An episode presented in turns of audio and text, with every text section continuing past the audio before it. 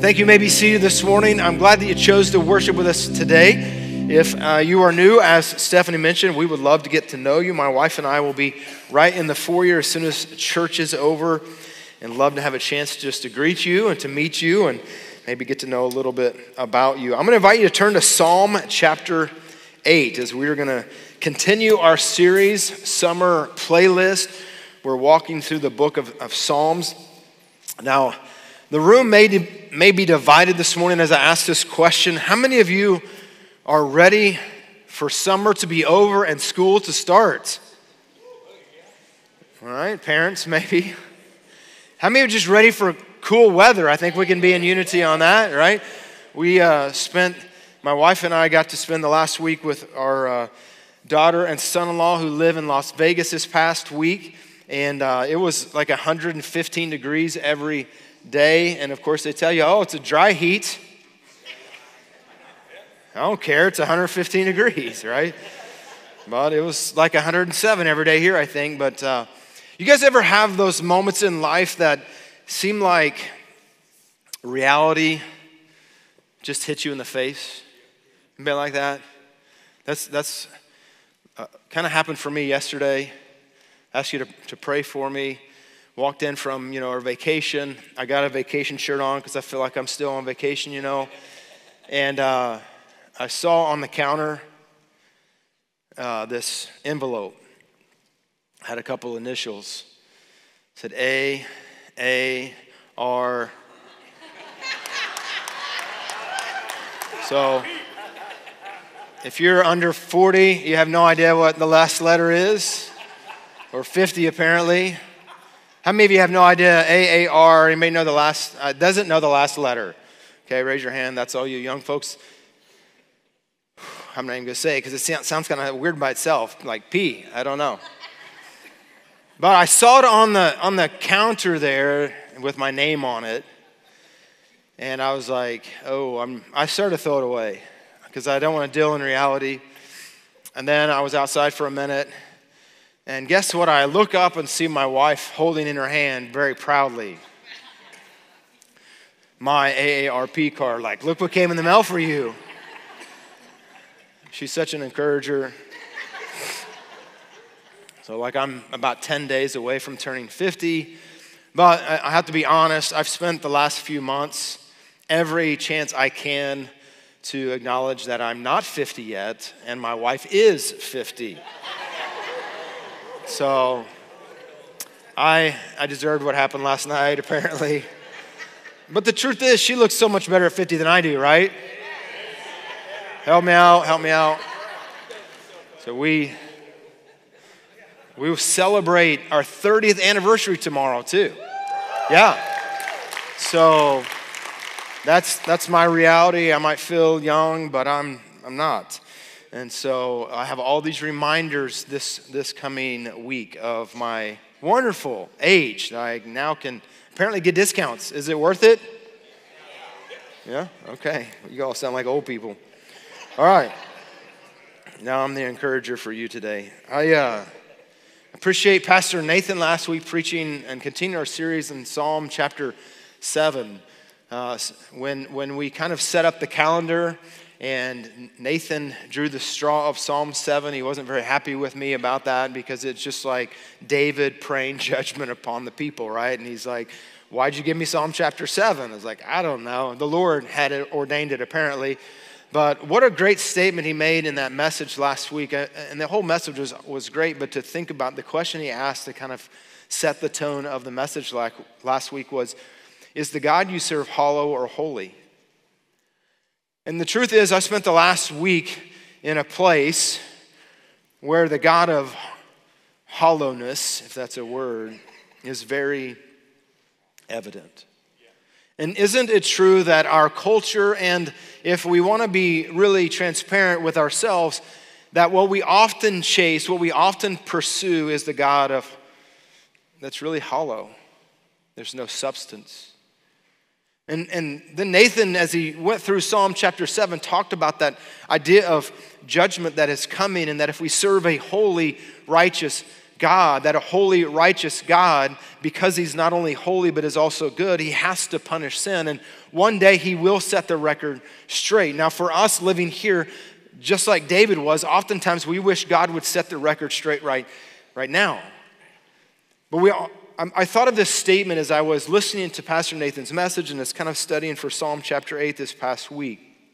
We often make this statement before what the justice of God demands, the love of God provided. And to use the words that Nathan used last week is what the holiness of God demanded, the goodness of God provided. And aren't you thankful that even we were dead in trespasses of our sins? That's what Dave, uh, Nathan quoted last week. That God demonstrated his love toward us. And so God's justice calls for payment of sin, but God's love provided the payment for that sin. Aren't you thankful for that? And in Psalm, we see 150 different poems. And so, if you've, I mentioned this a few weeks ago. Uh, we got into staff meeting uh, two weeks ago, and, and Carlos was kind of blown away because I said, Hey, uh, last two weeks ago, I said, so we're in Psalm 150, um, or there's 150 Psalms. If we do 10 every summer, we'll be done in 15 years. And I think he was impressed by my math. But then also, like, are we really going to spend the next 15 years in Psalms? Like, who knows? Maybe, right? Uh, but in these 150 poems, we think about they're kind of broken up into five different sections. The first section is Psalms 1 through 14, and Psalm 1 uh, chapter 1 and chapter 2 kind of give us this understanding and set the tone for the rest of the book. And that is this thought, this question, this statement that one day the Messiah, God, will make all things new. That one day there will be a king who's anointed who will set the record straight. That's Psalm chapter 1 and 2. And then we've seen the last few chapters, Psalm 3 through 7, has really been David. And David, in his lowliness, in his humbleness, being persecuted, being isolated. Remember all the suffering and the feeling and the hurt and the shame and all that. He cries out to this God, and what he's hoping, what he's looking for, what he's praying for is that the God of refuge and strong tower would rescue him. And in Psalm 9 through 14, there's a shift that not, not just about David looking back and calling out to God and his distress and his humility and his humbleness and his weakness and his powerless state. Now it's like mankind, powerless, weak, persecuted, suffering, crying out to holy, righteous God, saying, Will you be my strong tower, my refuge, my rescue? And in Psalm chapter 8, we kind of bridge the gap between the two that talk about the lowliness of man and the goodness of God. This statement that we've often used, I want to share with you again. A.W. Tozer said this What comes into our minds when we think about God is the most important thing about us. Another way that we might could say this is how we view God will impact how we view ourselves. If I see God as holy, righteous, good, loving, well, it's going to impact the steps I take each day, right? So, what we, how we view God, what we think about God is the most important thing about us. And in Psalm chapter 8, David reminds us of that. Look with me in Psalm chapter 8. I know we've already taken time to read it, but I want to read it again for us this morning. Oh Lord, our Lord, how excellent. Some translations say, how majestic is your name in all the earth. Who have set your glory above the heavens, out of the mouth of babes and nursing infants, you have ordained strength because of your enemies, that you may silence the enemy of the avenger. When I consider your heavens, the work of your fingers, the moon and the stars which you have ordained, I love this thought. What is man that you are mindful of him? The Son of Man that you visit him. You've made him a little lower than the angels, and you have crowned him with glory and honor. You have made him to, sit, to have dominion over the works of your hands. You've put all things under his feet all sheep and oxen, even the beasts of the field, the birds of the air, the fish of the sea that pass through the paths of the sea. And he bookends and, and, and restates what he said in verse 1. We've already read this together, it's on the screen. Would you read it with me again? Oh Lord, our Lord How excellent is the Lord God, the name important to you? I, I think that David highlights this thought the name of God.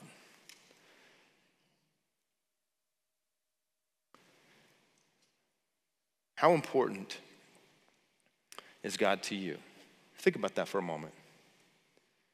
I want to I want to list, I want to read through, and they're going to be on the screen. I want to, to read through, this is not an exhaustive list, but I just kind of compiled a list of some of the names of God. And think about how important and what impact the names of God have on you personally. The first one, El Eloah, God, mighty, strong, prominent. Elohim, God, creator, mighty and strong. This is the, the, the, plural form of Eloah, which accommodates the doctrine of the Trinity. From the Bible's first sentence, God, Elohim, speaks the world into existence. El Shaddai, God Almighty, the mighty one of Jacob. Adonai, Lord. Yahweh or Jehovah, meaning Lord. Goes on to say, strictly speaking, the only proper name of God translated in the English Bible is Lord, all caps, to distinguish from Adonai, Lord. It is the revelation of the name given to Moses, I am who I am in Exodus 3:14. This name specifies an intimacy and an immediacy. The presence Yahweh is acceptable. He's near to those who call on him. Yahweh Jireh, the Lord will provide. This is the name memorialized by Abraham when God provided the ram to be sacrificed. And Isaac, remember when he looks over, he sees the ram and he says, Yahweh Jireh. Have you experienced God as your provider? Yahweh Rapha, the Lord who heals. I am Jehovah who heals you both, body and soul, and body, and persevering from the curing diseases in his soul by pardoning iniquities. Yahweh Nisi, the Lord our banner. Yahweh Mekadesh, the Lord who satisfies or makes holy. We understand, and we, Pastor Nathan talked about this last week. God makes it clear that He alone, not the law, can cleanse His people and make them holy. Yahweh Shalom, the Lord our peace. Yahweh Elohim, the Lord God. Yahweh Tsidkenu, the Lord our righteous. Yahweh Rohi, the Lord our shepherd. This is what Psalm 23 said when David said, The Lord is my what? Shepherd, I shall not want. When we acknowledge that God is our Yira provider, that He is our shepherd. Then we can learn to be content with what things we have. Because contentment is not found in our circumstances, it's found in Jesus, our provider. Yahweh Shammah, the Lord is there. Yahweh Sabaoth, the Lord of hosts. El Elyon, Most High God. El Roi, God of, I love this one, God of seeing. You remember when Hagar was cast out from Abraham and Sarah? She sat in the desert all alone. You ever felt all alone? You ever felt like all hope was lost? You ever felt like no one cares, no one hears, no one listens, and she cries out to God, and God says, I, I see you. I, don't know what you're struggling with this morning, but I want you to know that God sees you. El El Olam, everlasting God. El Gabor, mighty God. It's just, just some of the names of God. And I think David wants to highlight how majestic is your name in all the earth. Because when we have a proper view of who God is, it allows us to live in the proper context of who we are. Let me just list for you not just a few names of God that we've gone through, but let me, let me list for you. This, this is a short list. I, I wrote down 40 characters or characteristics or titles of God. Abba, compassionate and gracious God, consuming fire, creator, deliverer, dwelling place, eternal king, forgiving God, healer, hiding place, hope, judge, king of glory, king of kings, lifter of my head, maker, prince of peace, protector, provider, redeemer, refuge, rock, rock of my salvation, rock of refuge, ruler, savior, shelter, shepherd, shield, song, strong fortress, strong refuge, strong tower, sustainer, the Alpha and the Omega, wonderful counselor, prince of peace, mighty God, everlasting Father. That's the God we serve. And as I read that list, probably one stuck out in your mind. It's what you are needing now. In fact, let me read them again. This is the God we serve. This is not an exhaustive list. This is 40 titles of God we see in Scripture. God is a big God. You believe that? Abba, compassionate and gracious God, consuming fire, creator, deliverer, dwelling place, eternal king, forgiving God, healer, hiding place, hope, judge, king of glory, king of kings, lifter of my head, maker, prince of peace, protector, provider, redeemer, refuge, rock, rock of my salvation, rock of refuge, ruler, savior, shelter, shepherd, shield, song, strong fortress, strong refuge, strong tower, sustainer, alpha and omega, wonderful counselor, prince of peace, mighty God, everlasting Father. And I say, what comes in your mind when we think about God is the most important thing about us. And before we move on to chapters 9 through 14 to see that the people of God feel abandoned by God and want God to rescue them, it's as if David wants to remind us listen, oh Lord, our Lord, how excellent or how majestic or how magnificent is your name in all the earth. God is a big God. And I think if you're like me, that oftentimes we have small faith because we see God as a small God. Can you identify with me? Maybe, just maybe be a little transparent this morning. Maybe just, maybe some times in your life when you take your eyes off God and you focus on your problems. And I think David is wanting to remind us here of how good and how big and how excellent God is. And then we see in verse number two, what does it say? Out of the mouth of babes and nursing infants, you ordain strength because of your enemies. You may silence the enemy and the avenger. And the truth is, this seems like it comes out of nowhere. It doesn't seem to line up with verse one.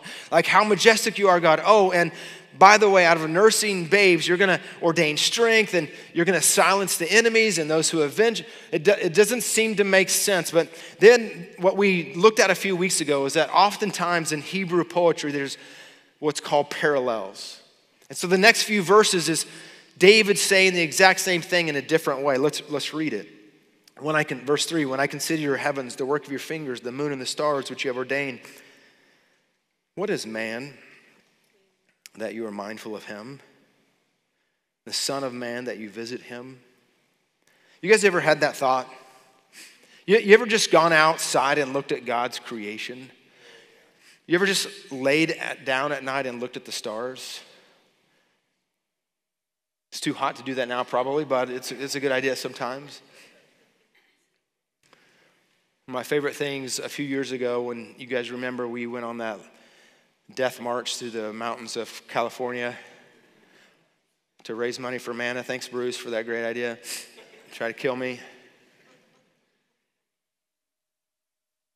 As difficult as it was for me, it wasn't that difficult for everyone. I still remember going out at two in the morning on top of a mountain, hundreds of miles from light other than what's in the sky, and just looking up and thinking, God's a big God. Oh Lord, our Lord, how majestic is your name in all the earth. And when I allow myself, this past week we were at the, the Grand Canyon. I think I went there as a kid, but I don't remember much as a kid. And I, I look at the Grand Canyon and I think, oh Lord, our Lord, how majestic, how excellent, how magnificent is your name in all the earth. We serve a big God, don't we? Have you noticed I keep asking that question? Keep making that statement? Do you believe God is big? Yes or no? Do you believe God is bigger than your problems? Yes or no? Can God handle it? Then why don't you give it to Him? We got quiet in here. And you know, you know how I can be a little bit, um, I don't know, maybe that's a little sarcastic to say it that way. You know why I can be a little sarcastic about that? Because I'm just like you. It's easy for me to come in here and stand on the stage and say, God is big and God will provide and God will do it for you. Just pray. God is our healer. God is our rescue. God is our refuge. God is our strong tower. God is the King of kings, Lord of lords, the Alpha and the Omega, the beginning and the end. And I can quote all the scriptures and I can make all the statements, but the reality is sometimes when I get home, I don't view God quite the same. Sometimes I take my eyes off of my good, good Father. I kind of. You ever had a pity party? Yeah? But there's these. I got sidetracked. Let's go back to the text, all right? But I love the statement. I, I, I, think, I think this is one of the key verses in this passage is when we see the goodness of God how big God is, who are we? That God, as Hagar said in the desert, God sees me. As Abraham looked across and saw the ram in the thicket, he said, God provides. What is, who am I that God would care? Verse 5 for you have made him a little lower than the angels, and you have crowned him with glory and honor. You have made him to have dominion over the works of your hands. You've put all things under his feet all sheep and oxen, even the beasts of the field, the birds of the air, the fish of the sea that pass through the paths of the sea. And here we see verse 9 again. O Lord. Remember what we said already, what we say all the time when you see this, O Lord, all caps, O Jehovah our Lord, how excellent is your name in all the earth. And what we learn in this passage of Scripture, what David wants us to know as we're moving forward, because life doesn't always line up exactly like we hoped. Life isn't always, you know, easy. There is a false Christianity out there, Christianity out there that would preach if you give your life to Christ, everything's going to be great, everything's going to be good, your bills are always going to be paid, you're never going to have problems, your kids are never going to stray. Life is good when you give yourself to Jesus, and that's not really the truth, is it? That's not at all what Scripture tells us. In fact, Jesus said, they hate me and they will hate you. They persecuted me, they will persecute you. What we see all throughout Scripture is that when you take a stand for Christ, the potential is that culture will go against you. And we see that prevalent today for sure, don't we? Do you, do you realize that if we continue on the trajectory we are on now, it doesn't, it, it doesn't seem too far fetched in my mind that we're going to be persecuted to be in a place like this? And how many of you will still be here if that's the case? Hopefully, all of us.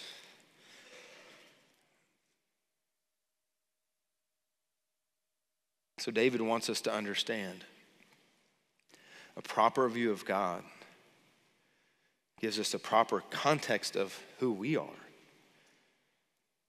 Because this, this is counterculture, isn't it? Because what he's saying here in, in verse number two, what he's saying here is that God is going to use the infants, God is going to use the weak, God is going to use the powerless to overcome the strong. It's the same thing he says in verses three through eight that God is, what is man that you are mindful of him? He's nothing compared to God. He's a little lower than the angels, it says. He, he's, he's nothing in comparison to God, but God is going to use the powerless to rule the world. Let's, let's see if this is just a theme in Psalm chapter 8 or is this a theme that's carried out through Scripture? Turn with me to Matthew chapter 21. Matthew chapter 21.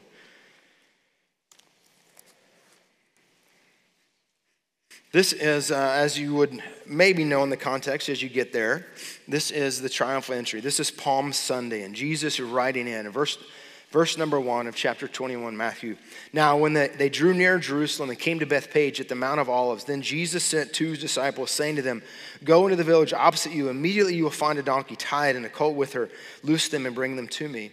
If anyone says anything to you, you shall say, The Lord has need of them, and immediately he will send them. All of this was done that it might be fulfilled, which is spoken by the prophet, saying, Tell the daughter of Zion, Behold, your king is coming to you, lowly, sitting on a donkey, a colt, a foal of a donkey.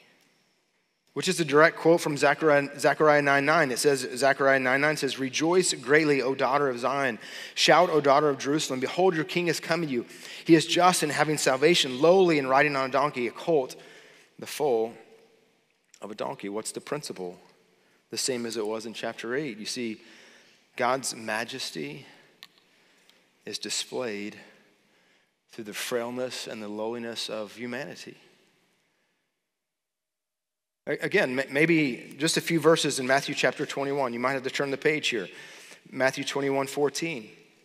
Jesus has just gone into the temple. He's overthrown the table. He said, My house shall be called the house of prayer. You made a den of thieves. Verse 14. Matthew 21. Then the blind and the lame came to him in the temple and he healed them. But when the chief priests and scribes saw the wonderful things that he did, and the children crying out in the temple and saying, Hosanna to the Son of David. You see what's happened here? Jesus has entered in the temple. He's just had this triumphal entry. He's showing the meekness that he's riding in on a donkey, just as David talked about that God will use the simple things to confound the wise. God was going to use the, and this is what takes place. The, he heals blind, he heals the lame. The chief priests and scribes, verse 15, saw the wonderful things that he did. Children cried on the temple, Hosanna, the son of. This should be something celebrated, right? People are being healed. The children are crying out, Hosanna. They're praising Jesus.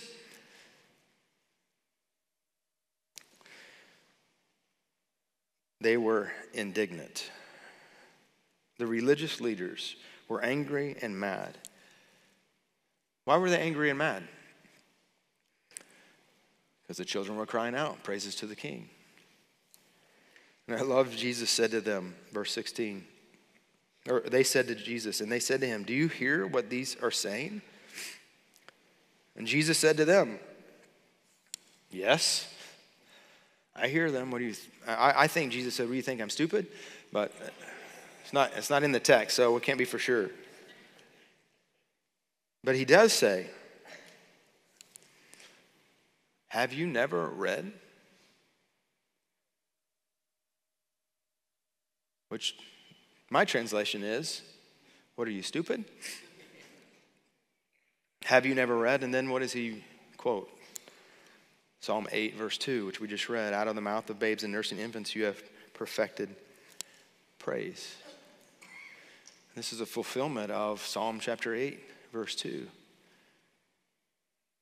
It's a reminder of this principle that God will use the simple things, God will use the lowly things, God will use the broken things, God will use the humble things.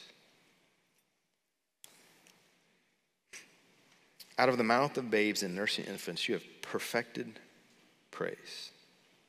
I love, we don't have it on the screen, but verse 70. Then he left them and went out of the city. Like, that's the mic drop, right? Have you not read? This is what was going to happen. It's a fulfillment. Turn with me to 1 Corinthians so let's see. We, we see in the Gospels here this theme found in Psalm 8. Then we see in 1 Corinthians, Paul carries out this same theme and maybe a little more familiar passage for us. Psalm, or excuse me, 1 Corinthians 1, verse 26. For you see your calling, brethren, that not many wise according to the flesh, not many mighty, not many noble are called. God has chosen the foolish things of this world to put to shame the wise, and God has chosen the weak things of the world to put to shame the things which are mighty. The base things of the world, the things which are despised, God has chosen the things which are not to bring to nothing the things that are. That, why would God choose, as David said, to use the lowly things? Verse number 29 answers that question that no flesh should glory in his presence. The end of this chapter, verse 31 says, He who glories, let him glory in the Lord. All right, let's turn back to Matthew chapter 20, all right? Just just a few pages to where we were already Matthew chapter 20. Let's, let's hear the words again of Jesus. Now, in Matthew chapter 20, we see James and John's mother get involved in asking Jesus, Could my boys have the best seats in, in the new kingdom? Probably shouldn't have asked that, but we're not going to get into that this morning. But this is a part of Jesus' answer. Matthew 20, verse 25. Jesus called them to himself, this is the disciples, and said, You know that the rulers of Gentiles lord it over them, and those who are great exercise authority over them. Yet it shall not be so among you, but whoever desires to become great among you, let him be your servant. Whoever desires to be first among you, let him be your slave. Just as the Son of Man did not come to be served, but to serve and to give his life a ransom for many. Not only does David tell us in Psalm chapter 8, not only do we see it in the Gospels, we see in Corinthians, we see Jesus was the greatest example of this. You see, when we have a proper perspective of who God is, the holiness of God, the goodness of God, the majesty of God, that God would choose somebody like me to proclaim the good news of Jesus. And, and maybe you're like me, that sometimes you forget what a privilege it is to know Jesus. What a privilege it was for me to grow up in a home hearing the name of Jesus my entire life. I sat in one of our connect groups early this morning uh, to hear one of our missionaries from Thailand give his story. And I'd heard it personally, but I got to hear it in the context of connect group this morning. 70 years ago, his dad, who was in a, a remote tribe in northern Thailand, never heard the name of Jesus. Only thing they knew about worship was worshiping evil spirits. And his dad, as he testified, was demon possessed, imprisoned in shackles because he could not be controlled. And a missionary from New Tribes, I believe, came into the prison and shared the gospel. And after he received Christ into his life, guess what they didn't need to do anymore? Chain him up and he's free. And now his son is here in the service, started Five Church in Thailand that we've got to be a part of. Isn't that awesome? God can use somebody like me. This past uh, summer, I know I mentioned it jokingly uh, a, a few months ago. We just, well, actually, I guess it was just last month we were in Kenya. And I got to go to I got to go to Kenya this year. This is my I think my ninth trip to go to Kenya. And this year was kind of I, I was a little worried about it to be honest at first because it just kind of randomly happened that on this trip my, uh, my student pastor that was my student pastor when I was like 16, 17, and 18, he was on the trip and he knew me back then, you know. And then not only that, my elementary school principal signed up for this trip. And he knew me when I was in middle school. God help us all. And I, I kind of jokingly told you that, you know, when I was in middle school, that was back in the day when they told you to grab the back of a chair. You know what I'm talking about? How many of you know what I'm talking about? You got the AARP card too, I bet. Uh, and man, he, he applied the Board of Education, you know what I'm talking about? Multiple times. He was a bad man. No, I'm just kidding. I was a little worried. Like, why are both of these guys coming on this trip with me? But I, I can almost be, be confident that if you'd asked Pastor Joe Warren in San Antonio, Texas, when I was 12 years old, What's Jonathan going to be like when he grows up? I, I went by Jonathan back then, by the way. That's my name. I don't think he'd have, I don't think he'd have said this. If you'd asked my student pastor and his wife when I was 16, think Pastor John will ever be Pastor John? Uh, you can ask them, I don't know. My guess would be they would say, probably not. Who is that? So, verse 2 out of the mouth of babes,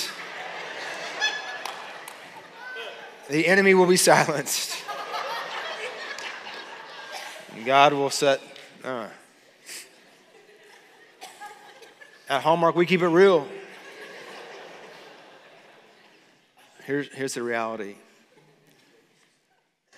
we serve a really big God who loves you, sent his son to die for you, and he wants to give your life purpose and meaning.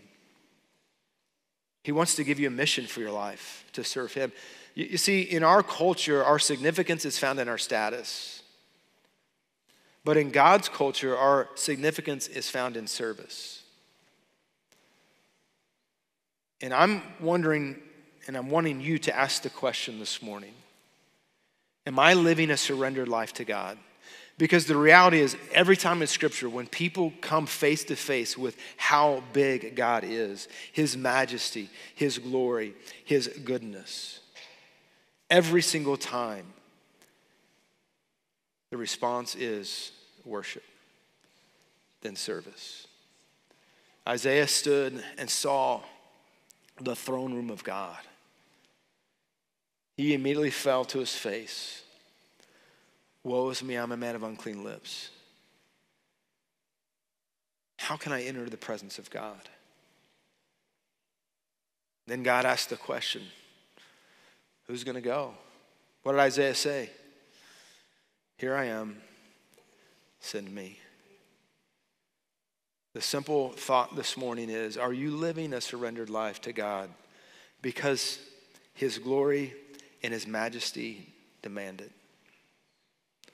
Will you humble yourself? God, whatever you want. I'm willing to serve. My significance will be found in service, not in my status, because I serve a risen Savior. Would you, would you bow your heads with me this morning? God, we come before you today. We thank you that even though you were King of Kings, Lord of Lords, God Almighty, you are the risen Savior, the Alpha and Omega, the beginning and the end. You are Jehovah. You humbled yourself. You came obedient to death, even the death on the cross. And Lord, I pray that the example of your humility would lead each of us to humble ourselves, to say, Here I am. God, use me. God, use me. I, I want to serve. I want to humble myself, lay my life before you. This morning, as we close the service in a song of worship, I want to invite you this morning that after I pray and we stand, you're welcome to come and seek the Lord. Maybe, maybe this morning you need to come to the altar and say, God, I, I surrender. Whatever you want from my life, I surrender. Maybe this morning it's just to come down and say, God, thank you for the reminder that you are a big God, that you can handle, that you're good. You're my provider, my protector, my shield, my shelter, my strong tower, my refuge. You are Jehovah, the God who sees, the God who hears, the God who answers, the all powerful, all knowing, omnipresent, omniscient God, King over all. And I just humble myself to you. We thank you, Lord, for your scriptures and the reminder today of your majesty and your goodness. I'm going to invite you to stand with me this morning. Again, if you'd like to come and pray, if you want to stay seated and pray at your, at your seat, that's fine. But let's worship our good God today.